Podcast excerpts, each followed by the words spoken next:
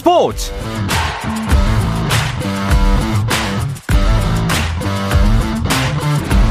스포츠가 있는 저녁 어떠신가요? 아나운서 홍주연입니다. 오늘 하루 이슈들을 살펴보는 스포츠 타임라인으로 출발합니다.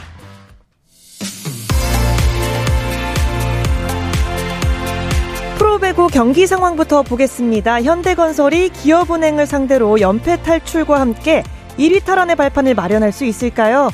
하지만 봄배구 진출 가능성을 남겨두고 있는 기업은행 역시 전력이 약화된 현대건설을 상대로 승점 확보를 기대하고 있을 텐데요. 두 팀의 경기는 현재 세트 스코어 2대 0으로 IBK 기업은행이 앞서가고 있습니다. 어, 남자부도 선두를 내준 대한항공의 경기가 펼쳐지고 있습니다. 상대는 5위 OK 금융그룹입니다. 오늘 경기에서 대한항공이 이긴다면 다시 선두로 올라설 수 있고 OK 금융그룹도 승점 3점을 따낼 경우 3위로 올라설 수 있을 만큼 치열한 대결이 예상되는데요. 경기 상황 어떨까요? 두 팀의 경기 현재 세트, 스코어 2대 0으로 대한항공이 앞서가고 있습니다. 여자 배구 흥국생명의 새로운 사령탑인 마르첼로 아분단자 감독이 내일 인천 계양체육관에서 열리는 한국도로공사회 홈경기에서 V리그 데뷔전을 치릅니다. 흥국생명 관계자는 아분단자 감독이 취업 비자를 받았다며 내일 경기부터 팀을 지휘한다고 밝혔습니다.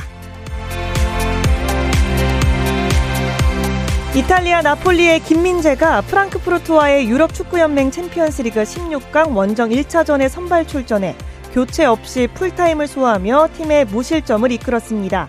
나폴리는 전반 40분 오시멘의 결승골과 후반 25분 디로렌초의 추가골을 더해 한 명이 퇴장당한 프랑크푸르트를 2대 0으로 꺾고 8강 진출에 유리한 고지를 점했습니다.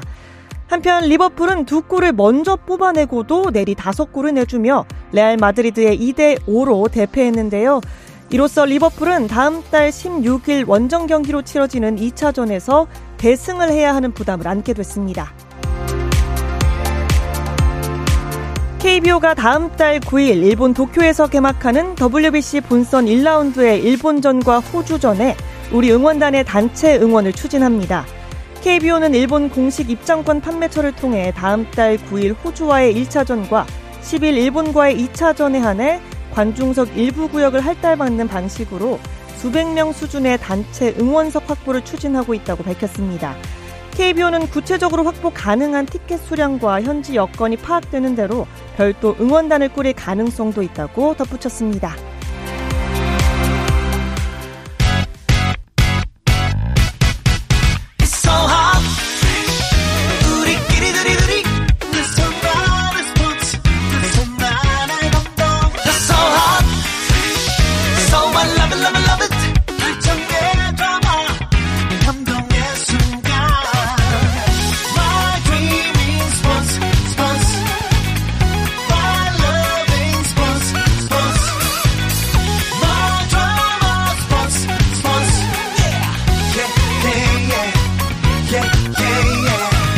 스포츠 스포츠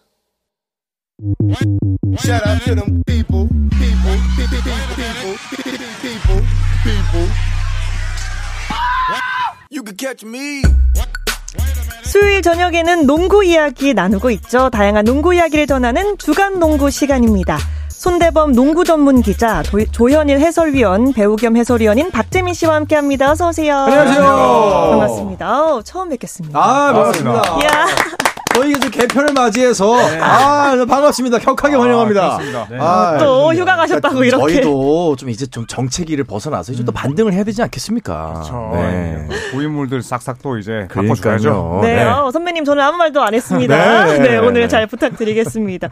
어, 오늘 농구계 이슈가 좀 많은 날이에요. 일단 음. 깜짝 놀랄 만한 농구 소식부터 이야기 나눠보겠습니다. 음. 양희종 선수가 은퇴를 선언했어요. 어, 좀 그러니까요. 갑작스럽다고 느끼는 팬들이 네. 많을 것 음. 같습니다. 일단 보도자를 통해서 이번 시즌 마지막 홈 경기에서 네. 양희종 선수의 은퇴식을 한다고 해요. 네, 네. 그날 좀 캡틴데이 양희종 지금 주장이다 보니까 음. 어, 캡틴데이로 지정을 해서 이제 양희종 선수의 마지막 정규리그를 마지막 정규리그 경기를 또 팬들과 함께하겠다라고 발표했는데 네. 어, 굉장히 좀 갑작스럽긴 하죠. 그래서 많은 팬들이 벌써부터 놀라기도 하고 음. 그래서 어떻게 양희종 선수가 빠지면 어떻게 되냐 뭐 그런 걱정도 많은 걸로 알고 있습니다. 네. 근데 양희종 선수가 사실 저희가 생각해 보면은 그 어, 언제부터 제가 양인종 선수를 봤나요? 음. 주로 연대 연세대학교 이제 농구부 때부터 봤는데 84년생입니다. 네. 우리 나이로 이제 40이면 사실 언제 은퇴도 이상하지는 않은데 음. 워낙 또 체력 관리를 잘하고 또 음. 퍼포먼스가 또 꾸준했던 선수 또 원클랩맨이기 때문에 팬들 입장에서는 그래도 아쉬운 마음에 한 해 더. 봤으면 좋겠다 이런 음. 마음이 네. 좀 있는 거죠. 네. 또 특히 이번 시즌에는 뭐 중간에 투입돼가지고 경기 흐름을 바꿔놓은 게 굉장히 많았어요. 맞아요. 그래서 저러 보면서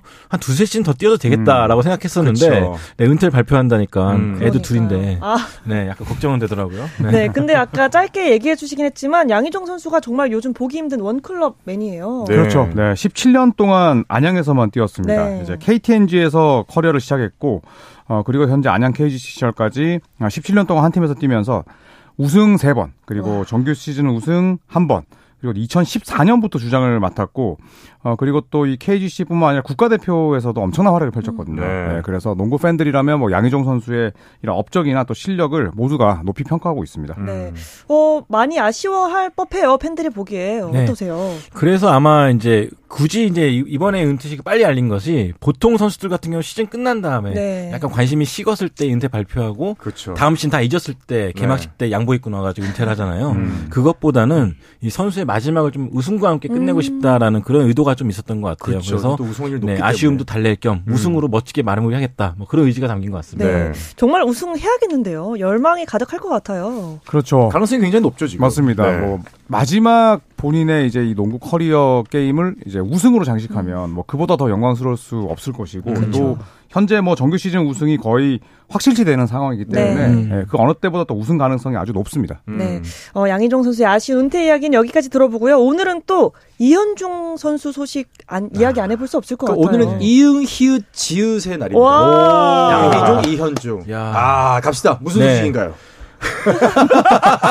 아, 본인이 하는 거 아니에요? 아, 저, 아, 저는 그 던지는 역할. 말씀하실 것처럼. 이현중 네. 선수가 이제 G리그에 합류를 네, 했죠. 그쵸. 저희 새 MC 오신 것만큼은 기쁜 소식인데. 아, 네. 네. 이현중 선수가 마침내 이제 새로운 팀을 찾았습니다. 네. G리그, 그러니까 NBA 마이너리그인 G리그에서 골든 스테이트 워리어스의 산하팀인 산타크루즈 워리어스와 네. 이제 공식 계약을 했다는 음, 것이 이제 그렇죠. 홈페이지를 통해서 밝혀졌고요. 음. 그래서 홈페이지 가보시면은 키 6피트 7인치, 체중 218파운드에 어, 등번호 28번으로 소개가 되고 있습니다. 네. 어, 커리의 이 데이비슨 대학교 대학 후배로 알고 있는데 일단 골스 산하 G리그라고 하니까 더 의미가 있게 다가올 거 다가와요. 네, 네. 그렇죠. 커리 커넥션이죠. 아. 네, 스테픈 커리가 나왔던 대학이 데이비슨 대학인데 음. 어, 커리가 나오고 나서 또 단 한 명의 NBA 선수도 배출하지 못하고 있거든요. 그래서 이현중 선수가 그 두 번째 선수가 됐으면 좋겠고, 그리고 또 골든스테이트 산하의 이 산타크루즈 워리어스는 또 골든스테이트가 직접 아주 적극적으로 또 운영에 관여하는 구단이에요. 그렇죠. 네. 클레이 탐슨이나 제임스 와이즈먼도 컨디션 회복 차원에서 네. 또 가기도 음. 했었고요. 그렇죠. 그래서 음. 이현중 선수가 계속해서 이제 스테픈 커리와 함께 무언가 좀 커넥션이 지금 생기고 있는데 그렇죠. 꼭 네, NBA 무대를 또 밟았으면 좋겠네요. 네. 아, 그러면 이렇게 G리그에서 좀 활약을 하는 선수들이 NBA에 입성하는 그런 방법, 수순은 어떻게 되나요? 일단 뭐 계약 형태에 따라 다른데 네. 그래도 G리그에서 활약을 하면은 NBA 팀도 한 번씩 콜업을 합니다. 그렇죠. 한 번씩 올라와 테스트 계약을 해가지고. 네. 근데 이현중 선수 같은 경우는 올 시즌이 얼마 안 남았기 때문에 네. 그냥 단기 자유계약 선수로 들어갔어요. 네. 그래서 아마 이번 시즌은 내가 이렇게 잘 뛰는 선수다. 보여주는 보여주는. 것이고 네. 진짜 목표는 이제 여름에 있는 썸머리그 그쵸. 그 썸머리그를 통해서 NBA 입성할 그 계획을 갖고 거죠. 있습니다. 그때 네. 좀 활약을 해서 네, 콜업되는 네. 걸 목표로 하고 있을 것 같습니다. 어, 이현중 선수의 도전을 스포츠 스포츠도 함께 응원하겠습니다. 아, 네. 어, 이어서 경기 이야기를 하려고 보니까 음. KBL과 NBA 모두 경기 일정은 없더라고요. 아, 그래서 저희가 계속 음. 이렇게 어, 선수들 개개인의 소식을 전한 적이 많이 네. 없었는데 네. 저 경기가 없네요. 그러고 보니까. 네, NBA는 이제 올스타 휴식기고 네. 이게 이제 애덤 실버 총재 가 오면서 NBA 올스타 휴식기가 좀 늘어났어요. 네. 그래서 2주 정도. 네, 여름. 금요일에 재개되고요. 음. 또 KBL은 이제 예, 피바 A 매치 주간입니다. 음. 그래서 KBL도 어, 지금 열리지 않으면서 모처럼 휴식기를 맞아서 네. 네, 숨고르게 들어갔습니다. 네. 어, 짧은 휴식기에 들어가면서 KBL이 좀 한가해 보이기도 하는데 막상 그 내용을 보면 그렇게 한가할 때가 아닌 것 같거든요. 어우, 그렇죠. 경기는 없지만 아마도 대부분 구단들이 훈련을 열심히 하고 있지 않을까 싶어요. 네. 왜냐면은 뭐 4강까지는 어느 정도 정해진 것 같지만 음. 6강의 윤곽은 아직까지 안 정해졌거든요. 네. 어, 특히나 뭐 6, 7, 8간의 승차가 얼마 안 나기 때문에 어, 아마도 다들 칼을 가고 있지 않을까 싶습니다. 네. 그러면 팀 순위표 보고 좀 더 자세한 이야기 나눠볼게요. 손대범 위원께 네. 부탁드립니다. 일단 KG 신성공사는 33승 12패로 2위와의 격차를 좀 벌리면서 이제 매직 넘버를 세고 있습니다. 네. 언제 정규리그 우승 확정 짓냐가 좀 시간 문제 같고요. LG와 SK가 이제 한 게임 차로 또 경쟁 한 게임 반 차로 경쟁을 하고 있고요. 울산 현대모비스가 그 뒤를 바싹 쫓고 있습니다. 5위 고양 캐롯과 수원 KT도 안심할 만한 상황은 아닌 게 네. 어, 7위 KCC와 DB도 좀 엎치락 뒤치락하는 사이에 계속 조금씩 기어를 좀 올리고 있거든요. 음. 어, 특히나 DB 같은 경우도 뭐 외국 선수 교체까지 좀 생각할 정도로 음. 마지막 스퍼트에 좀 힘을 기울이고 있고요. 네. 어, 삼성은 어떻게든 간에 탈꼴찌가 목표인데 어. 어, 최근 경기력을 봤을 때는 좀 어렵지 않을까 생각합니다. 네. 어, 일단 말씀하신 것처럼 이 6위기권, 플레이오프 마지노선의 6위권이 굉장히 촘촘해요. 네, 그렇습니다. 현재 KT와 KCC가 승차 없이 지금 6위, 7위인데 원주 DB도 한 경기밖에 차이가 나지 않습니다. 네. 또 한국가스공사도 뭐 최근에 긴 연패에서 벗어났는데 사실상 이 네 팀이 좀 한 장의 티켓을 놓고 좀 싸우는 형국이거든요. 그렇죠. 네, 또 가장 유리한 쪽이 뭐 수원 KT이긴 하지만 어, 또 KT는 KCC보다 또 두 경기를 어, 더 치렀기 때문에 음. 예, 끝까지 가봐야 뭐 정규리그 종료일까지 가야 아, 6강 플레이오프 마지막 티켓의 주인공이 가려질 것 같습니다. 네. 음. 그러면 이 세 팀의 전적과 현재 전력을 놓고 6위 경쟁을 좀 더 깊게 파악해 보고 싶은데 일단 6위 지금 자리하고 있는 KT의 상황은 어때 보이나요? 네, 일단 좋았다 나빴다가 반복되는 것 음. 같아요. 일단은 뭐 약체 팀을 상대로는 좀 꼭 이겨야 되는 경기가 있는데 음. 그런 경기들마저 좀 놓치고 있고 네. 또 강팀과의 경기, 그러니까 현재 전력을 좀 냉정하게 볼 수 있는 이 상위권 팀들과의 경기에서도 열세를 보였습니다. 특히나 SK, 현대모비스전 연패가 좀 아쉬웠는데 어, 경기에서 가장 좀 앞장서줘야 됐을 양희종, 양홍석 선수가 어, 두 경기 연속으로 좀 4점에 묶였거든요. 그러니까요. 네, 이게 좀 팬들한테도 그렇고 또 좀 약간 충격으로 다가왔는데 네. 결국 KT가 무사히 좀 6위에 올라가려면은 이 국내 선수들이 좀 더 활약을 해줘야 되지 않을까 싶습니다. 네. 좀 안정적으로 6위를 지키려면 좀 그런 게 필요할 것 같은데요. KCC도 좀 반등하는가 싶더니 그렇게 크게 순위를 올리지 못하고 있는 것 같아요. 음. 네, 뭐 부상과 외국인 선수 변수 때문이죠. 네. 네, 일단 NBA 선수 출신인 론데 홀리스 제퍼슨이 이제 태업 논란을 낳고 어, 퇴출을 당했고요. 어, KCC가 급하게 디온 탐슨이라는 선수 영입을 했지만 어, 얼마나 또 호흡을 어, 잘 맞출 수 있을지는 의문입니다. 네. 그리고 이승현 선수는 팔꿈치 부상을 딛고 좀 빠르게 복귀했는데 네. 어, 하지만 이 허웅 선수가 올 시즌에 거의 뭐 나오지 못할 예정이고 또 라가노 선수도 이제 나이가 들면서 어, 30분 이상 뛰었을 때 그렇죠. 예, 굉장히 에너지가 떨어지거든요. 어, 체력 저하가 좀 보이는군요. 네, 그래서 이 KCC도 아, 순위를 올리는 건좀 어려운 목표가 되지 않을까 개인적으로 생각을 해봅니다. 네. 사실 시즌 전에는 이 KCC가 우승도 가능하다 이런 얘기가 있었는데 좀 꽤 아쉬운 상황이네요. 네, 뭐 조현일 위원의 말대로 이승현 선수의 부상, 또 그 뒤에 따라온 허웅 선수의 이탈, 네. 이게 가장 큰 아쉬운 부분인데 어, 특히나 뭐 발목 인대 파열에서 좀 아마 빨리 돌아오지 못할 거예요, 허웅 선수가. 그렇죠. 네, 그래서 그 부분이 가장 큰 공백으로 남지 않을까 싶습니다. 네. 황 선수의 부상은 아무래도 KCC의 아쉬움일 수도 있지만 KBL 전체적인 아쉬움일 수도 있어요. 음. 왜냐하면 아. 올스타 투표 1위를 하는 선수이기 때문에 이 선수의 부상으로 인해서 허웅 선수의 플레이를 보지 못한다. 네. 네, 저랑 소속사가 같아서 하는 얘기가 아니라 네, 굉장히 아쉽습니다. 흥행 적인 부분에서도 좀 아쉬울 수 있는 그쵸. 상황이네요. 네, 굉장히 좀 아쉽죠. 네. 어, 그렇다면 이 8위 원주 DB 현재 상황 어떻나요? 네, DB도 외국 선수 때문에 약간 골치가 아프죠. 네. 일단 드완 에르난데스를 대신해서 말콤 토마스가 영입해 음. 왔는데 어 과거에 현대모비스에서 뛸때좀 음. 젊고 좀 패기 넘치는 모습 보여서 기대를 많이 했지만 어, 오랜만에 와서 그런지 어, 굉장히 좀 무기력한 모습을 일관하고 있습니다. 네. 어, 입단 후 치른 다섯 경기에서 평균 4.2점. 아. 이 정도면 거의 안 뛰는 게 도움이 되는 그렇죠. 수준인데 이렇다 네. 보니까 김주성 감독도 뭐 뛸 마음이 없어 보인다. 뭐 그런 아. 실망스러운 말까지 할 정도로 음. 어 약간은 좀 어, 위태위태한 상황입니다. 결국엔 좀 외국 선수 교체 얘기 나오고 있는데 어, 이 부분을 해결하지 못한다면은 6강도 좀 멀어지지 않을까 음, 생각합니다. 네. 결국 과연 어떤 팀이 6위를 할 아, 것인가 야. 음. 예측해 보면 재밌을 것 어렵다. 같아요. 어떻게 네. 생각하세요? 저는 수원 KT가 사실 음. 이번 정규 시즌에 아주 잘할 것이다. 네. 2위 이내에 들 것이다라고 아유. 예상을 라고 했기 예상할 때문에. 네. 아, 뭐 끝까지 KT 책임지셔야죠. KT. 아, 네. 책임, 네. 책임론으로. 책임까지. 음. 네, 다른 어떻게. 보시나요? 저는 글쎄요 지금 경기 수가 KT가 더 많은데 승률이 지금 어쨌거나 높지 않은 걸 봐서는 오히려 두 경기가 적은 KCC가 조금 더 유리할 수 있다. 네, 좀더 네. 교두보를 마련할 수 있지 않을까. 음. KCC를 좀 기대를 하고 있습니다. 근데 사실 6, 7, 8위 팀 경기를 보면 네가 가라 6강. 아, 그렇죠. 네, 그런 그런. 분위기가 많이 나오는데. 그 휴식기 때 약간 좀 숙제를 해결한다라는 가정을 했을 때는 저는 그래도 KT가 좀 더 유리하지 않을까. 어, 일단 네. KT 투표 나왔습니다. 네, 조현일 위원과 같은 곳을 가기 싫은데 아. 네, 냉정하게 봤을 때는 이례적인 현상입니다. 네, 그렇습니다. 모처럼 뜻이 맞았네요. 마지막에 누가 승리할지 궁금하네요. 좋습니다. 네, 이제 남은 경기 하나하나가 좀 중요한 상황이 됐는데 음. 일단 짧은 휴식기를 마치고 일정을 가장 먼저 시작하는 건 KCC예요. 네, 그렇습니다. 오늘 23일 SK를 홈으로 불러드리는데 지금 SK가 2월에 정말 죽음의 일정을 보내고 있는데 네. 너무나 잘해주고 있거든요. 네, 그러니까요. 네, 그래서 이 경기도 좀 부담스럽고 주말에는 DB를 만나는데 어, 이 DB와의 경기에서 두경민 선수가 더 복귀할 가능성이 있거든요. 오. 네, 그렇기 때문에 어, 사실 뭐 SK전은 그렇다 치더라도 직접적으로 순위 싸움을 펼치는 DB전은 뭐 KCC 입장에서는 사생결단의 마음으로 그렇죠. 네, 나서야 되지 않을까 싶습니다. 이거 지면은 정말로 위태하죠. 그렇죠. 네. 네. 어, 그런데 이 플레이오프 관련해서 변수가 하나 있잖아요. 아하. 네. 일단 고양 캐롯 문제가 아직 남았어요. 그렇죠. 그렇죠. 역시나 캐롯이 시즌 초반부터 아주 뜨거운 화두인데 어, 캐롯이 이제 가입비 KBL에 내야 될 가입비를 내지 못할 경우 네. 3월 30일까지 내지 못할 경우에는 음. 아무리 플레이오프에 올라갈 자격이 얻는다 그래도 더 이상 플레이오프를 뛸 수가 없습니다. 네. 네. 일단 KBL 쪽에서 공식적으로 발표를 했기 때문에 네.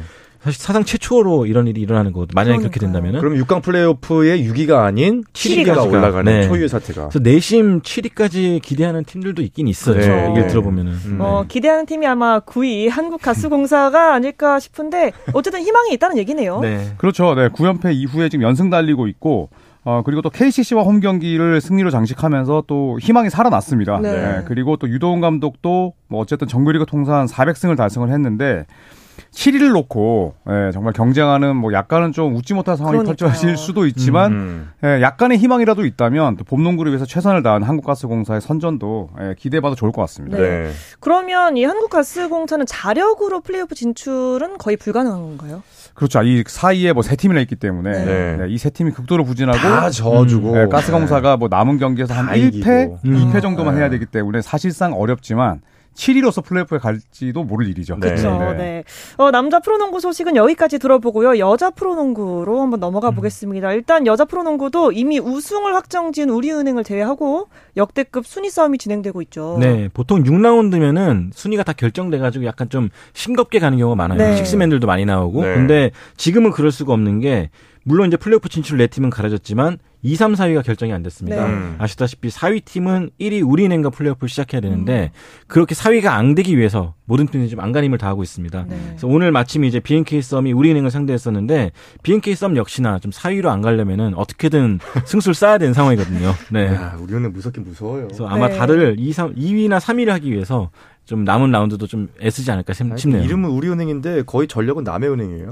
거의 뭐, 뭐 무섭습니다 정말로. 파죽지세입니다. 네, 결국에는 우리은행을 피하기 위해서 4위는 절대 하면 안 된다. 네. 그렇죠. 이런 얘기네요. 네, 맞습니다. 네, 그래서 오늘 경기가 중요한데 일단 BNK와 우리은행의 경기였어요. 네. 이 경기가 끝이 났죠, 네. 지금. BNK 썸이 72대 60으로 승리를 거뒀습니다. 네. 사실 BNK 썸이 마지막으로 아산에서 이긴 게 2021년이었거든요. 오. 그래서 오늘도 약간 좀 위험하지 않을까 생각했는데 음. 다행히 젊은 안혜지 선수를 중심으로 이 젊은 선수들 명활약 해준 덕분에 네. 또 난적을 이기고 승수를 쌓게 됐습니다. 네. 네.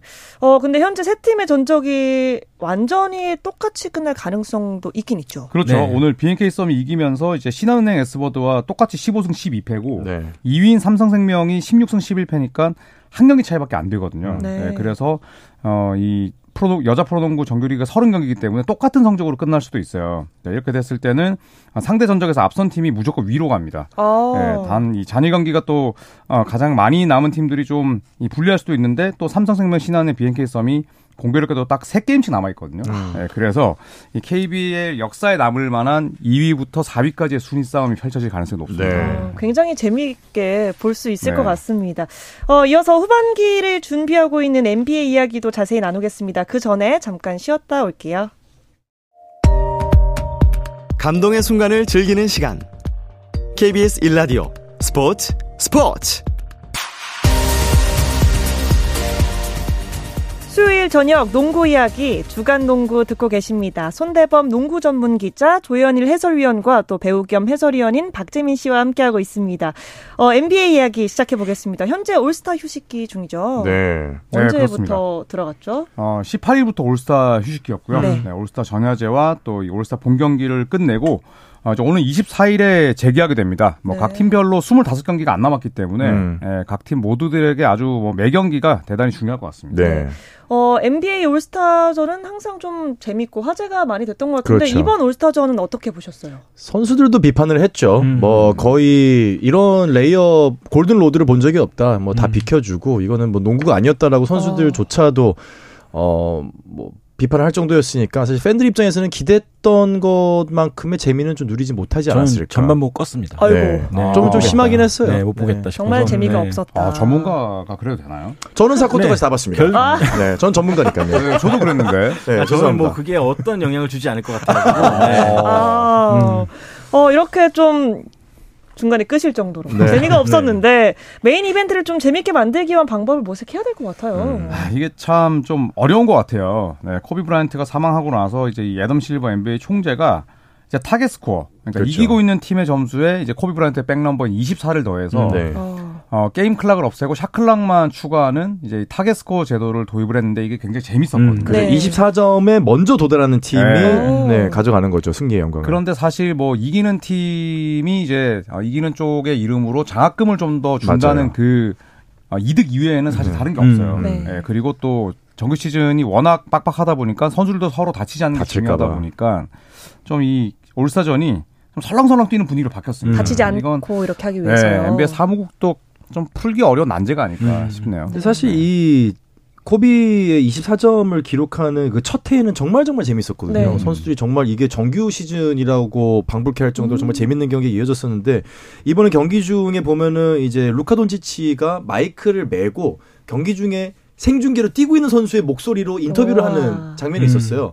근데 레이업을 들어가는 선수를 보면서 루카 돈치치가 뭐라고 하냐면은 아 저는 이 선수 다치게 하고 싶지 않습니다 하면서 어. 완전 물러서는 장면이 나왔거든요. 근데 그런 거를 보면은 사실 선수들이 이번에 어떤 마음으로 임했는지 음. 물론 선수들의 입장이 나쁘다는 건 아닙니다. 네. 부상을 피해야 되고 굉장히 빡빡한 일정이 있기 때문에 하지만 그 임계점을 약간 넘어선 상태에서는 음. 과연 이제 사무국이 어떠한 제스처를 취해서 음.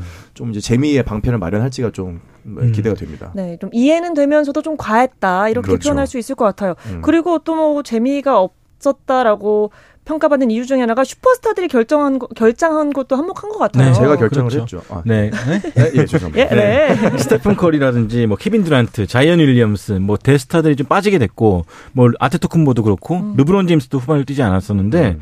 제 생각엔 이제 이 슈퍼스타들이 워낙 또 큰 무대를 많이 누려봤기 때문에 이 선수들은 설렁설렁 하다가도 언제 힘을 줘야 될지 좀 알거든요. 그렇죠. 근데 이번에 뽑힌 선수들이 너무 연차가 작고 아. 또 메인 무대 서본 적이 음. 없는 선수들이 많다 보니까 그렇죠. 한 번 풀어지니까 끝까지 풀어진 것 같아요. 르브론도 네. 경기를 1쿼터만 뛰고 안 음. 뛰었고 네. 약간 한좀안 뛰었기 때문에 그런 분위기를 좀 쪼여주고 풀어주는 슈퍼스타들이 좀 있었어야 되는데. 그게 없다 보니까 네. 더 약간 좀 싱거우지 않았나 싶어요. 그렇죠. 네. 그래서 또 반대로 전야 행사가 훨씬 더 재밌었다 이런 이야기도 아우. 나와요. 아, 전야제 너무 재밌었습니다. 네. 저도 사실 중계하면서 진짜 신이 났었는데 어.